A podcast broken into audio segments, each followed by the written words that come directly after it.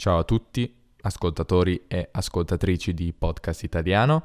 Benvenuti in un nuovo episodio di Riflessioni senza trascrizioni, in cui parlo a ruota libera di tutto ciò che voglio oppure di un argomento che ho scelto, e, ehm, senza trascrizioni, senza aver preparato ciò che voglio dire, quindi un formato molto molto spontaneo per voi che avete un livello magari superiore e capite tutto quello che dico senza l'ausilio della trascrizione. E oggi voglio parlarvi della mia esperienza con la lingua russa.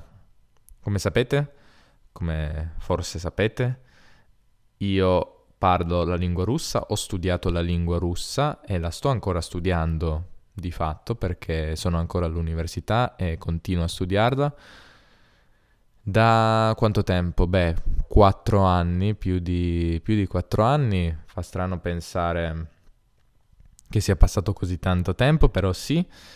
E la lingua russa partiamo dall'inizio. Perché ho deciso di impararla e dove ho iniziato ad impararla? Beh, ho iniziato ad impararla all'università. Ehm, per, per le persone che non lo sanno, io ho fatto un'università per traduttori e interpreti, ehm, in cui l'inglese era una lingua obbligatoria, tutti dovevano per forza studiare l'inglese in questa università privata, e la seconda lingua era una lingua che poteva essere scelta. E la mia scelta è ricaduta, è andata, è ricaduta sulla lingua russa perché mi interessava di più rispetto ad altre lingue che mi sembravano un po' facili, come che erano lo spagnolo o il francese è, il tedesco. Il, il, tedesco in realtà non è così facile, però per il tedesco serviva una conoscenza, ehm, diciamo, preesistente che io non avevo e per questo motivo ho deciso di virare sul russo, di, di, di scegliere il russo, di cambiare i miei piani, che all'inizio erano di in realtà studiare lo spagnolo, che già lo sapevo, ehm, e, e di virare i miei piani di virare la mia scelta sul russo, che era una lingua di cui non sapevo nulla, se non che era difficile, sapevo ben poco, e un, una lingua parlata in un paese o in tanti paesi di cui davvero non sapevo nulla. Questo è come è iniziata la mia esperienza nel lontano, se non sbaglio, 2014 2014, sì, 2014, sono passati praticamente 4 anni e quasi 3 mesi al momento della registrazione di questo episodio nel gennaio 2019.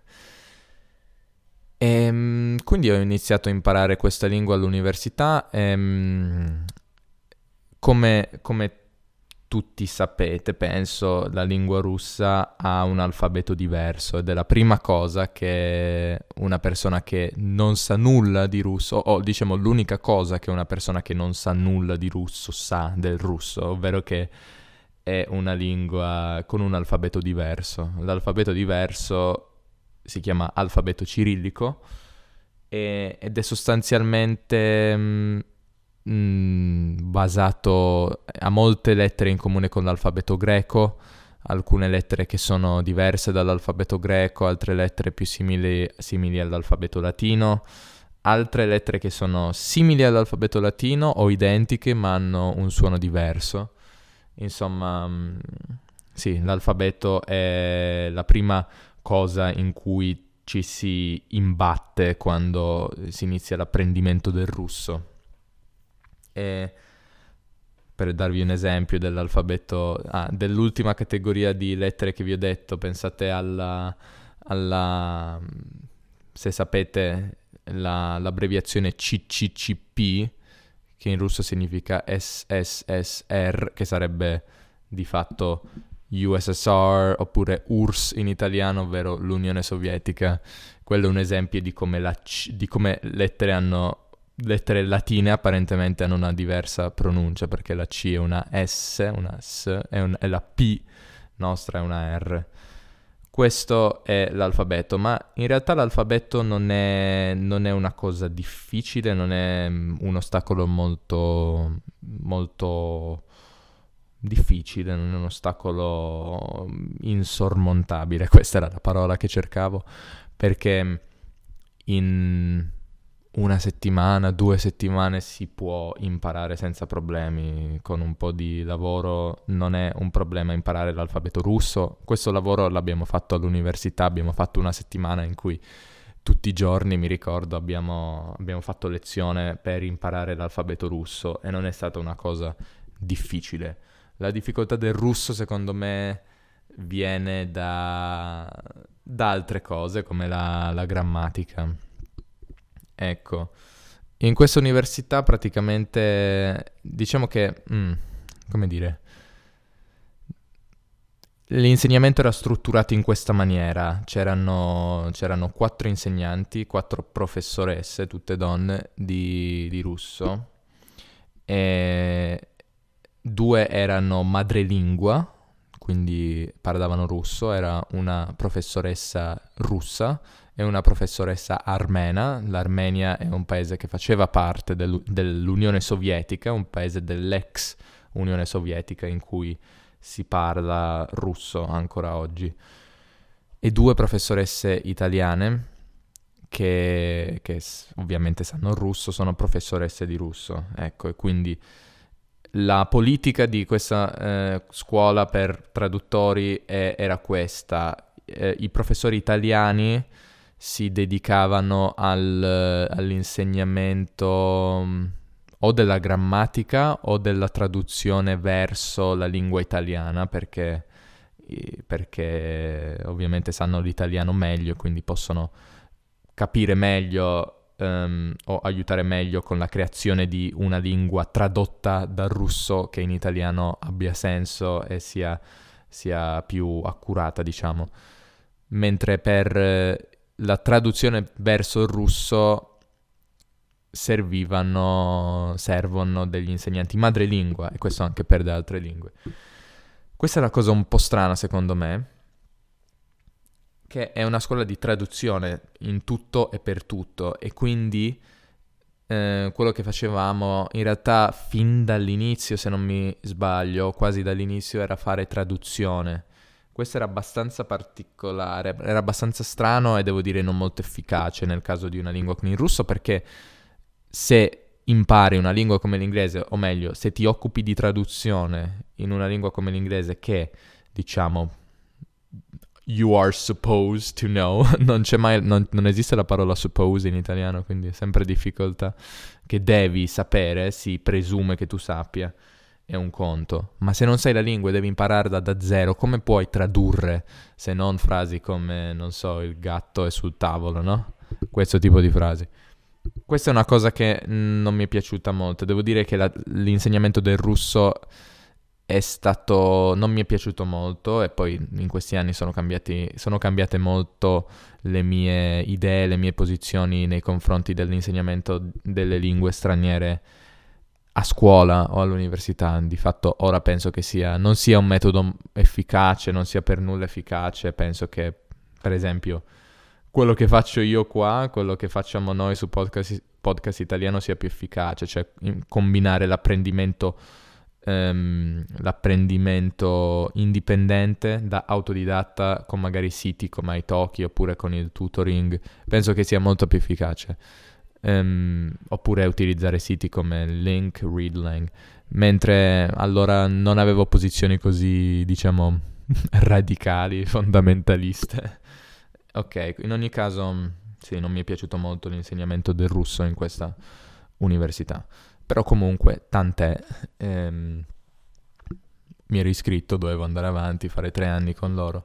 E, um, mi ricordo c'era in particolare una professoressa che era davvero, davvero strana perché, ed era la professoressa russa moscovita di Mosca che davvero non era competente, non era capace, parlava un italiano abbastanza stentato, stentato significa che non era buono.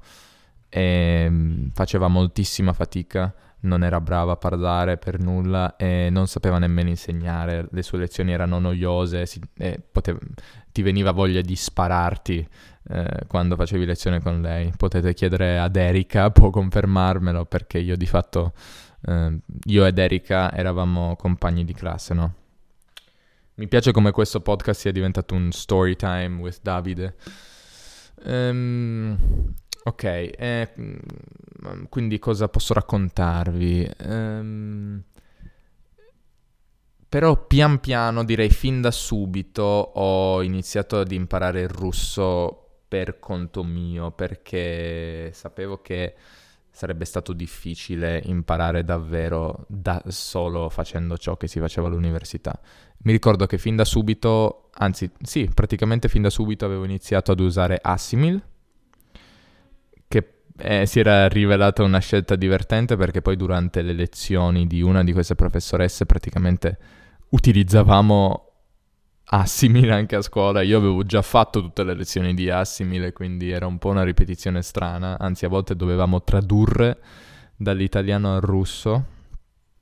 E io sapevo, avevo la copia di Assimil, quindi a volte quando non avevo voglia di fare i compiti, no? compiti a casa, homework, andavo a vedere sul mio Assimil e, e copiavo, ma questa cosa non la sa nessuno, a parte voi ora. Um, era una cosa un po' strana, non molto efficace sinceramente, io avevo fatto molto di più da solo, avevo fatto tutto Assimil da solo mentre, non so, avremmo fatto non so quante lezioni insieme di Assimil a scuola, 10-15, diciamo molto inefficace come metodo di, di apprendimento. Ehm... E poi mi ricordo che anche fin da subito avevo iniziato tu- ad utilizzare Glossica. Glossica è un uh, sistema di apprendimento delle lingue che adesso è cambiato molto perché adesso è su internet, è una piattaforma su internet in cui si...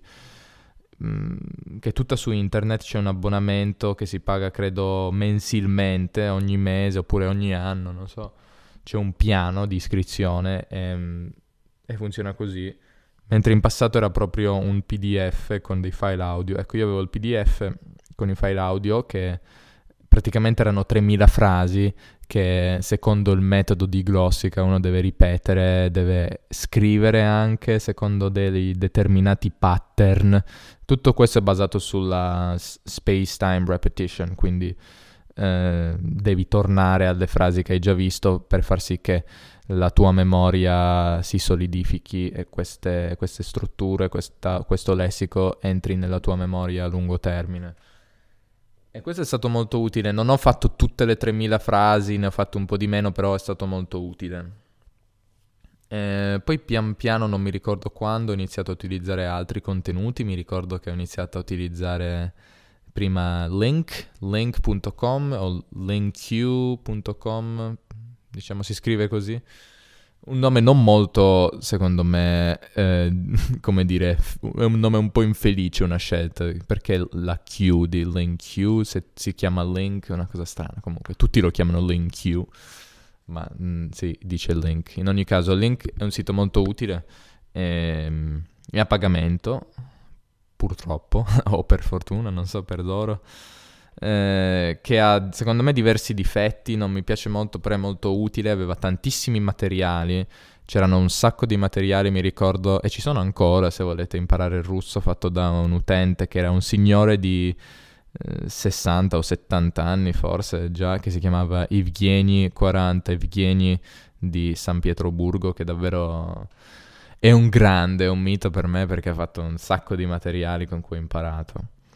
Quindi lui è stato davvero tanto, tanto utile. E poi, poi mi ricordo che sono passato a utilizzare i podcast, c'è una, una, una, un, diciamo, una radio che si chiama Eco di Mosca, Echo Moskvy, ehm, che ha podcast con la trascrizione, che sono sp- spesso di natura in realtà politica, il che so che può sembrare mh, controverso perché Um, so che mi ascoltano persone russe, quindi sarò molto molto franco con voi. In Russia la libertà di stampa è qualcosa che è molto molto limitata.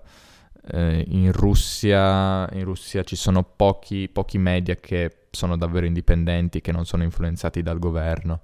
Questo è uno dei pochi che sono rimasti.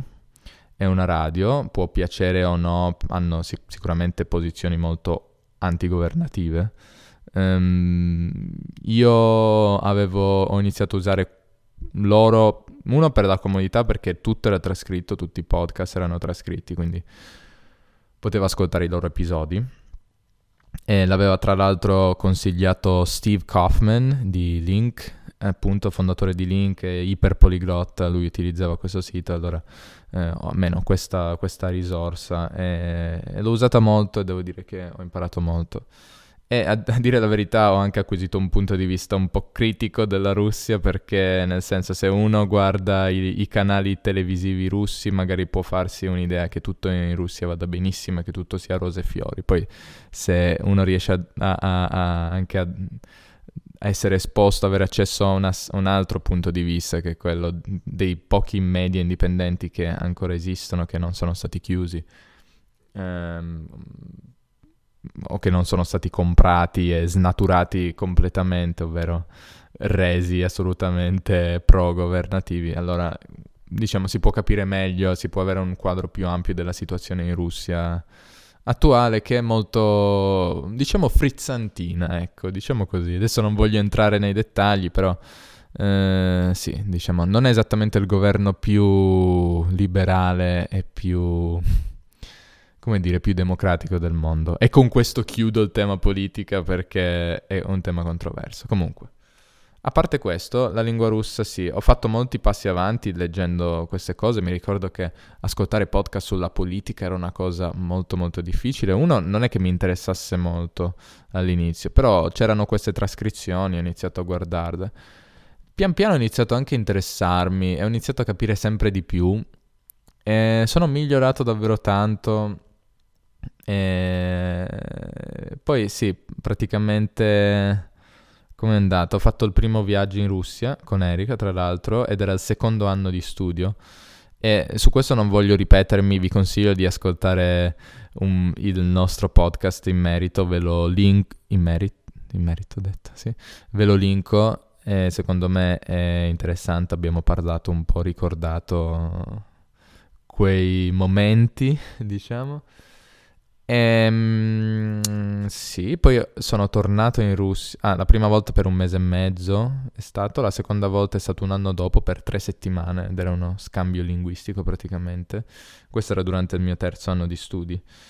Poi l'estate di quell'anno, che se non sbaglio era l'anno 2017, sono tornato in Russia d'estate con i miei genitori. Um, Ah, i primi due viaggi erano a Mosca, ho visitato anche San Pietroburgo. Il terzo viaggio con i miei genitori era a San Pietroburgo e poi ho visitato anche Mosca perché diciamo che ho degli amici là, quindi sono tornato. Poi Mosca è una città che mi piace davvero davvero tanto, è una città davvero davvero sorprendente, davvero strana, folle, mm, non so, non è una città, è una megalopoli vera e propria, è una città che ha tantissimi abitanti, davvero gigantesca, è un mastodonte Mosca. Eh, però a me piace molto, non so se ci viverei, viverei, vivrei, non so se ci vivrei. Um, così in realtà non so se in generale vivrei in Russia perché non sono un amante del freddo a meno, meno 10, meno 20 gradi, sono per, un, per climi un pochino più temperati, diciamo così. Però, mm, però sono state esperienze molto, molto interessanti. E sono... È la prima volta che sono uscito dall'Europa di fatto ed è stato davvero, davvero non so, davvero bello, davvero... è stata un'esperienza nuova sotto tutti i punti di vista. E, ehm, e non sono tornato in Russia in realtà da, da, quell'estate, estate 2017, però vorrei tornarci. Mm, però ok, mi sto dilungando, non sto parlando della lingua russa, però secondo me è importante parlare anche del processo. Ehm, ah, a un certo punto, non mi ricordo quando, ho iniziato a guardare YouTube. Adesso purtroppo non so dirvi quando. Mi ricordo davvero all'inizio non capivo nulla, capivo il 10%, tipo. Però davvero sono stato molto molto testardo, molto molto mm, così risoluto, molto motivato, anche perché ero iscritto, quindi questa a, un, a, un'università, a una laurea di tre anni, quindi io questa lingua dovevo impararla, questa era la mia motivazione, no? Cioè, e, e di fatto l'ho imparata, al giorno d'oggi posso dirvi che mh, mm, è difficile dire a che livello la parlo, nel senso capisco molto bene podcast su temi, argomenti difficili, capisco molto bene il linguaggio parlato. I film, film ne guardo pochi e devo dire che sarebbe difficile capire un film al 100% senza sottotitoli. Guardo davvero pochi film, però sì, capisco, capisco film, diciamo, a me piace sempre avere i sottotitoli, ma questo anche in inglese, a dire il vero, che parlo, conosco molto meglio. Ehm, lo parlo, lo parlo abbastanza bene, potete giudicare voi, ho un video sul canale di podcast italiano su YouTube in cui parlo tutte le lingue, tra cui il russo, e, um, potete sentire il mio livello. Adesso forse è un po' migliorato perché quel video è dell'estate scorsa, però, cioè è migliorato il mio russo, però più o meno è simile al livello, quindi potrei dire che come comprensione sono a un livello tra il B2 e il C1 probabilmente, perché passivamente so tante parole. A livello di parlato, non so, un po' più basso il mio livello, non saprei dire, potrebbe essere un B2 forse, mm, qualcosa, qualcosa, di questo tipo. Vorrei fare un esame, tra l'altro, prima o poi di russo per eh, poter avere un documento che prova le mie conoscenze, però... Ehm, passiamo alle... non so, questa era la mia storia in breve, tra l'altro sì, abbiamo se volete sapere anche un modo in cui ho, ho, imparato il russo, c'è un episodio fatto con la mia amica Giulia in cui parliamo del nostro scambio linguistico. Giulia è una mm, ragazza che ho incontrato a San Pietroburgo e con cui abbiamo fatto uno scambio, facciamo uno scambio periodicamente, ci, ogni tanto ci sentiamo e lei impara l'italiano e, e io il russo e um, questo scambio va da, avanti dall'estate appunto 2017 quindi sentite quell'episodio per imparare come si costruisce, come organizzare uno scambio linguistico di successo. Le difficoltà del russo quali sono? Beh, abbiamo già detto che l'alfabeto cirillico non è, secondo me, la, l'ostacolo più grande. L'alfabeto cirillico è abbastanza sormontabile come ostacolo. In una settimana di lavoro, secondo me, si può imparare senza troppi problemi. La difficoltà principale, secondo me, della lingua russa è la sua grammatica, perché i suoni, sì, certo, non è facile avere una buona pronuncia in russo, ci sono tante sottigliezze, tante piccole cose che sono difficili da fare bene, con cui ho ancora problemi, alcune di queste, non, è, non voglio dire che la mia pronuncia sia perfetta, però, però sì, eh, è difficile avere una pro- pronuncia accurata al 100%, però secondo me almeno per un italiano, per una persona che la mia pronuncia, molti dei suoni sono simili, quindi nel senso che ci sono suoni difficili come suono U, questo suono gutturale, non so come definirlo, questo suono U, per esempio nei pronomi eh, tu, eh, ti, noi, me, voi, v, ecco questo suono per capirci è abbastanza particolare, eh, ma anche in tante parole, come non so per esempio uscite, vuchet, è, ehm, è presente questo suono. un suono molto molto comune nella lingua. Altri suoni, come per esempio suoni deboli, eh, c'è una distinzione tra suoni deboli e suoni, mm, suoni forti, co- cioè consonanti deboli e consonanti forti. Vi spiego più o meno. E la cosa curiosa è che in russo ci sono come, dovete pensare come se ci fossero delle combinazioni di vocali e consonanti, cioè vi faccio un esempio, se voi prendete un suono come per esempio la lettera eh, L, la lettera L in russo in realtà si pronuncia L, L, questo suono una L scura potremmo dire. Prima delle consonanti, delle vocali che sono prodotte nel retro, nella parte posteriore della bocca, che sono A o U, eh, questo suono si pronuncia la, lo, lu, ok? Um, se invece questo suono viene fatto prima di dei suoni che si pronunciano nella parte posteriore, eh, anteriore, scusate, davanti, questo suono diventa una gl, una gl, simile un po' alla GL italiana, a metà tra la L e la gl italiana, secondo me, eh, che sarebbe gli, gli, lie, come per esempio, non so, um, Lenin, ovvero Lenin, famoso per, eh, di fama, diciamo, sovietica. e questo è più o meno il funzionamento, poi ci sono anche tanti, eh, altre piccole regole che hanno a che fare con questa pronuncia, eh, diciamo, di consonanti, che praticamente c'è... È una cosa abbastanza complicata, non è una cosa che impedisce la comprensione. Per farvi un esempio, um, se avete la parola Italia, Italia in russo, praticamente uguale, se volete eh, dire in Italia dovete mettere una V prima e poi cambiare la parola Italia in Itali. La, pro, la, I di Italia però cambia, diventa quel suono che vi ho detto prima, una U, perché questo è causato dal fatto che c'è una V all'inizio. Praticamente vedete ci sono queste combinazioni di consonante e vocale, quindi al posto di dire vitali direte vitali, vitali. Ehm, e questa è una cosa particolare del russo, secondo me. Infatti avevo sentito una persona che spiegava, un professore di inglese che diceva ehm, ho difficoltà a far capire ai russi, o almeno a una studente, studentessa in particolare russa, come si pronuncia la parola ginocchio, cioè ni in inglese. Perché il suono i in russo dopo la n fa diventare la n una gn, debole, gni, gni. Ehm, e quindi per lei, e quando invece chiedeva di fare il suono N, allora al posto della I diven- eh, appariva questa U, una N. Eh, praticamente un gatto che si morde la coda, non so come spiegare. Perché il russo funziona a combinazioni sostanzialmente, almeno la pronuncia di consonanti deboli forti. Eh, però questa non è, secondo me, ho detto che la pronuncia secondo me non era così difficile, non era estremamente difficile, poi ho parlato per un po' di pronunce, però ciò che è davvero difficile del russo secondo me è la grammatica.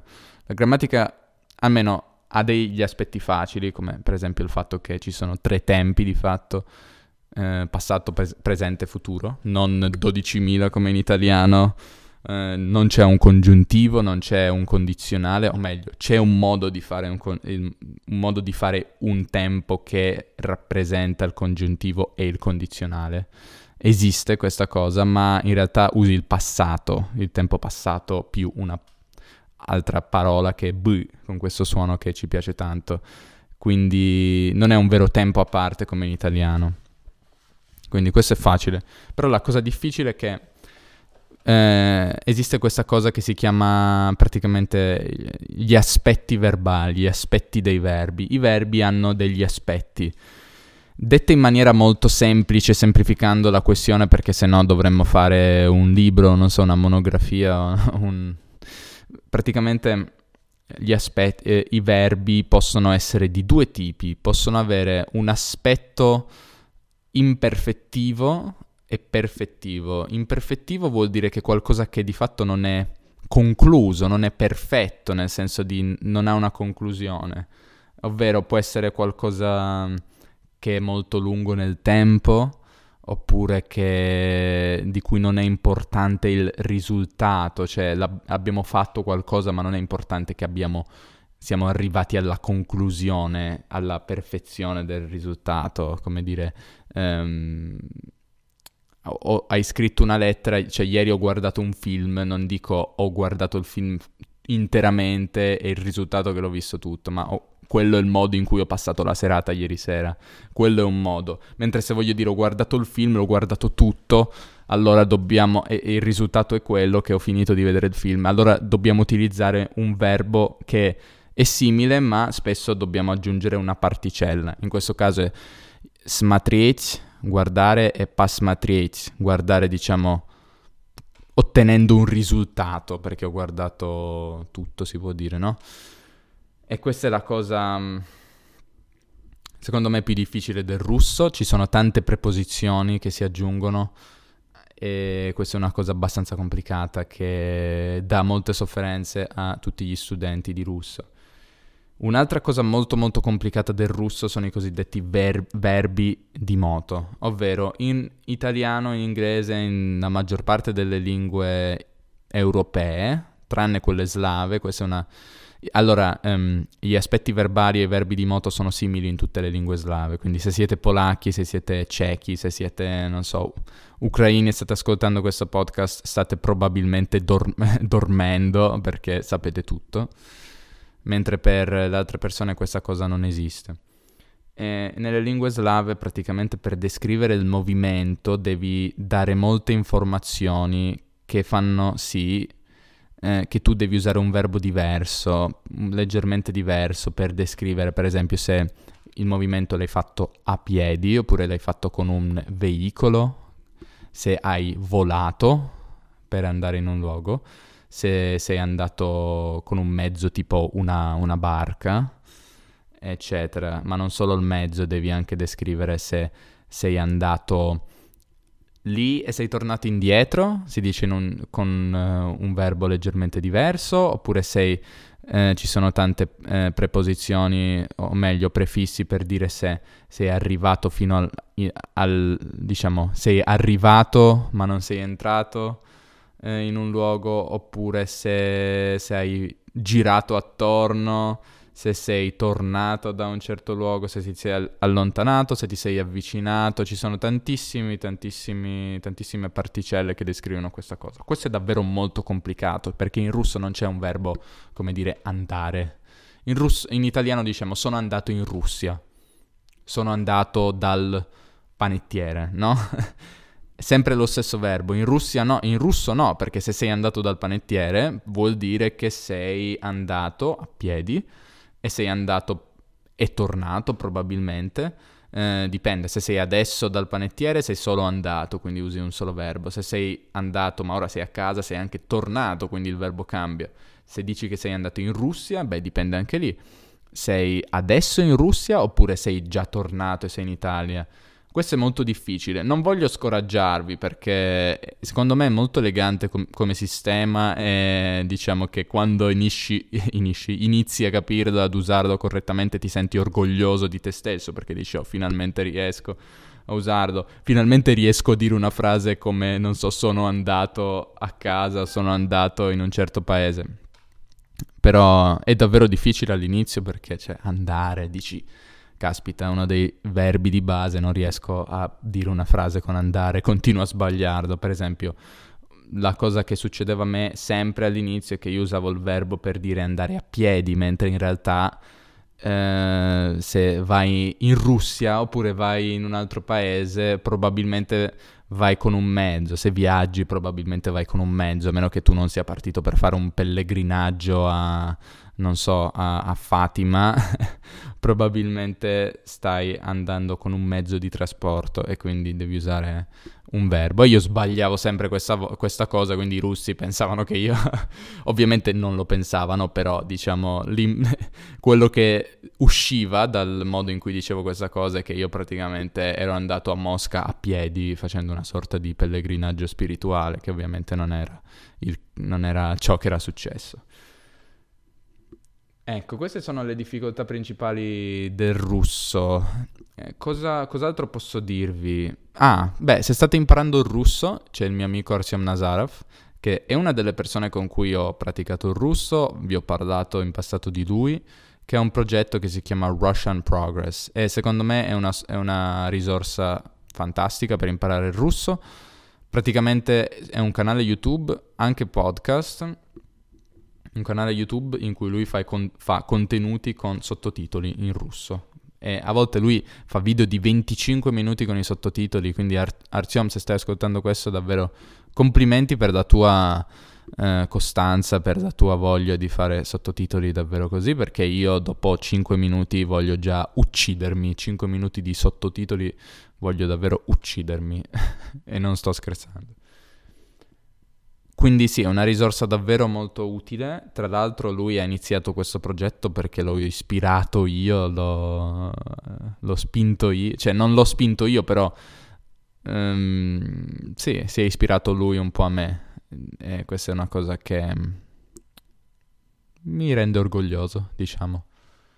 Beh, che cos'altro posso raccontarvi del russo? Il russo è una lingua molto molto parlata, come, come detto eh, viene parlata dal, dai russi che sono in 140 milioni e passa, ma non solo, perché Rus- il russo è parlato in tutte le ex repubbliche sovietiche, che sono tante, che sono anche paesi molto div- diversi dalla Russia, cioè sono accomunati dal, dalla storia perché hanno fatto parte dell'Unione Sovietica, ma sono paesi asiatici, come non so, i vari Kirghizis- Kirghizistan, che non so perché in italiano è Kirghizistan, in russo è Kirghistan, um, oppure Tagikistan, oppure come detto Armenia, o... ma anche il, um, lo stesso Kazakistan, Kazakhstan in russo. Um, sono paesi in cui il russo è ancora usato al giorno d'oggi, quindi sono par- persone davvero di culture diverse, quindi come dire, apprendendo il russo avete accesso a un pacchetto di, di, di culture diverse. Il russo è parlato da un sacco di persone con culture e etnie diverse, ma anche paesi europei, anche se nel senso il russo era imposto, per esempio ai polacchi, agli stessi ungheresi dove, cioè io sono in Ungheria quindi anche qua era imposto lo studio del russo, però generalmente non, le persone che ancora se lo ricordano non, non, amano molto il russo perché era un'imposizione di fatto. E quindi sì, però il russo è parlato, vabbè, ovviamente in Ucraina, in Bielorussia, cioè ovviamente no, magari non lo sapete, per me è una cosa ovvia, ma magari non per voi. Quindi sì, anche in Ucraina quasi tutti parlano russo, in Bielorussia tutti parlano russo, ehm, quali altri paesi? Anche nei paesi baltici è ancora usato il russo, ci sono comunità russe, quindi Estonia, Lettonia, Lituania anche se lì è una questione difficile perché non sono spesso molto bene integrati i russi nella società che io sappia, però comunque sì, anche loro, anche lì sanno il russo molto, molto bene. È una lingua, secondo me, molto bella, diciamo la letteratura è famosa, eh, io a dire il vero ho letto ben ben poco in russo perché non amo in generale la letteratura classica, cioè non, è, non leggo molto la letteratura classica, però se vi può interessare, beh, tutti sanno, hanno sentito Do- Dostoevsky o, o Tolstoi, almeno hanno sentito questi nomi. E... Beh, che cos'altro posso dirvi? È una lingua difficile, il russo è una lingua che vi metterà, secondo me, alla prova, vi mettete alla prova imparando il russo perché non è una lingua facile, è una lingua difficile. Ci sono lingue più difficili del russo, secondo me, come il cinese. Alla fine è una lingua indoeuropea. Il russo, questo vuol dire che ci sono tante cose anche simili al, alle nostre lingue, cioè ci sono tempi verbali, la struttura è più o meno simile. Ci sono anche tante parole prese in prestito, tante parole prese dal francese, tante parole di origini latine, non so, per esempio, eh, non so, Rispubblica, che cosa vorrà mai dire? Ovviamente Repubblica, non so, ristaran, ristorante, macchina, macchina. Quindi sì, questo vi può aiutare soprattutto all'inizio. Vi consiglio, se avete in- intenzione di impararla, almeno provare, magari vi piacerà, magari non vi piacerà, però secondo me è una cosa bella. E i russi sono persone davvero molto, secondo me, molto calorose. All'inizio non lo sono, se non siete, se non vi conoscete, se non conosci un russo, una, può sembrare una persona fredda perché dall'aspetto lo, lo è, da, da come dall'aspetto esteriore lo è, però quando lo conosci è davvero un, un mondo, c'è un mondo di differenza tra, tra, le due cose, quindi è una cosa piacevole questa. Non so, io vi saluto, ehm, vi ringrazio per l'ascolto. Ehm, vi chiedo di mettere una recensione al podcast su iTunes o Apple Podcasts, dovrei dire eh, perché questo mi aiuta, aiuta, che, aiuta um, il podcast a crescere, a, eh, fa sì che altre persone lo trovino. E buon apprendimento del russo, che cos'altro posso dirvi? E ora dirò due cose in russo per le persone che parlano russo, così che, così che posso provare le mie conoscenze di russo, però se non capite il russo e non vi interessa sentire una lingua che non conoscete potete concludere e potete premere pausa. Grazie per l'ascolto. Привет всем. Я не знаю, что я буду говорить, о чем я буду рассказывать. Если честно, я просто ничего не готовил. Просто хотел немножко вам что-нибудь сказать на русском языке, эм, поэтому будут ошибки. Э, это все спонтанно.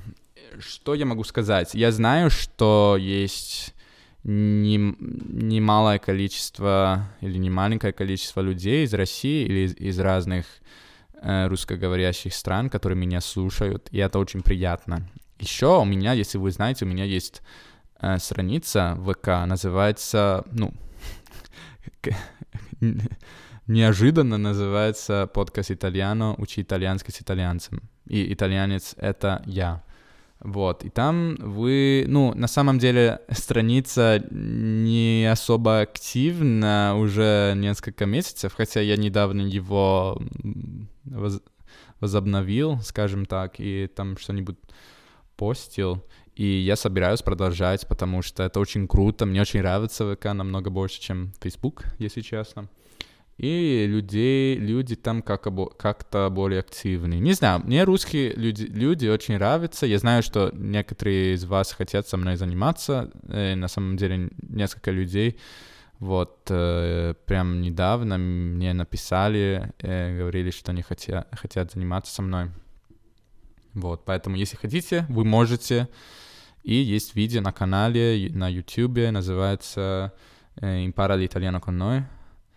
Эм, вот. Кстати, Эрика тоже знает русский, поэтому вы можете и с ней, наверное, это знание русского, э, то есть мое зна- знание ее, извините, знание русского вам помогут, вам поможет, помогут э, при изучении итальянского, потому что, ну, конечно, я вас понимаю, если у вас возникают проблемы при изучении итальянского, я могу понять, э, откуда они родились, скажем так, потому что я знаю ваш язык. И если вы, например, э, хотите переводить какую, какое-то слово э, с русского, я знаю, скорее всего, что значит это слово, поэтому я могу вам, могу вам помочь.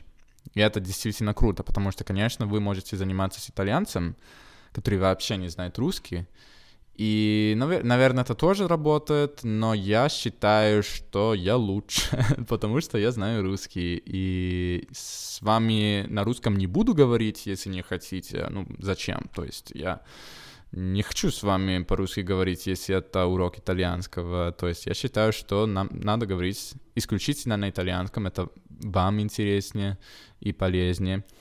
И... Но если вам надо перевести какое-то слово, я могу с этим намного эффектив... эффективнее вам помочь, чем э, человек, который не знает вашего языка. Вот. Я люблю очень... Я очень люблю русский язык, я его слушаю постоянно. У меня есть куча подкастов, я об этом на итальянском не говорил, но это секрет только для вас. Вы привилегированы в этом плане, наверное. Вот, и мне бы хотелось встретиться с вами, не знаю, наверное, один день я с вами увижусь в России где-то. И, например, есть замечательная слушательница Соня, которая постоянно комментирует, постоянно следует за подкастом, и это очень круто, потому что я... Поэтому я эм, тебе салуто, ты салуто, не знаю, как это сказать. Спасибо, что ты слушаешь. И спасибо всем, э, кто слушает подкаст Итальяно. Вот, продолжайте это делать. Это все, что я хотел сказать. Спасибо за внимание. Пока.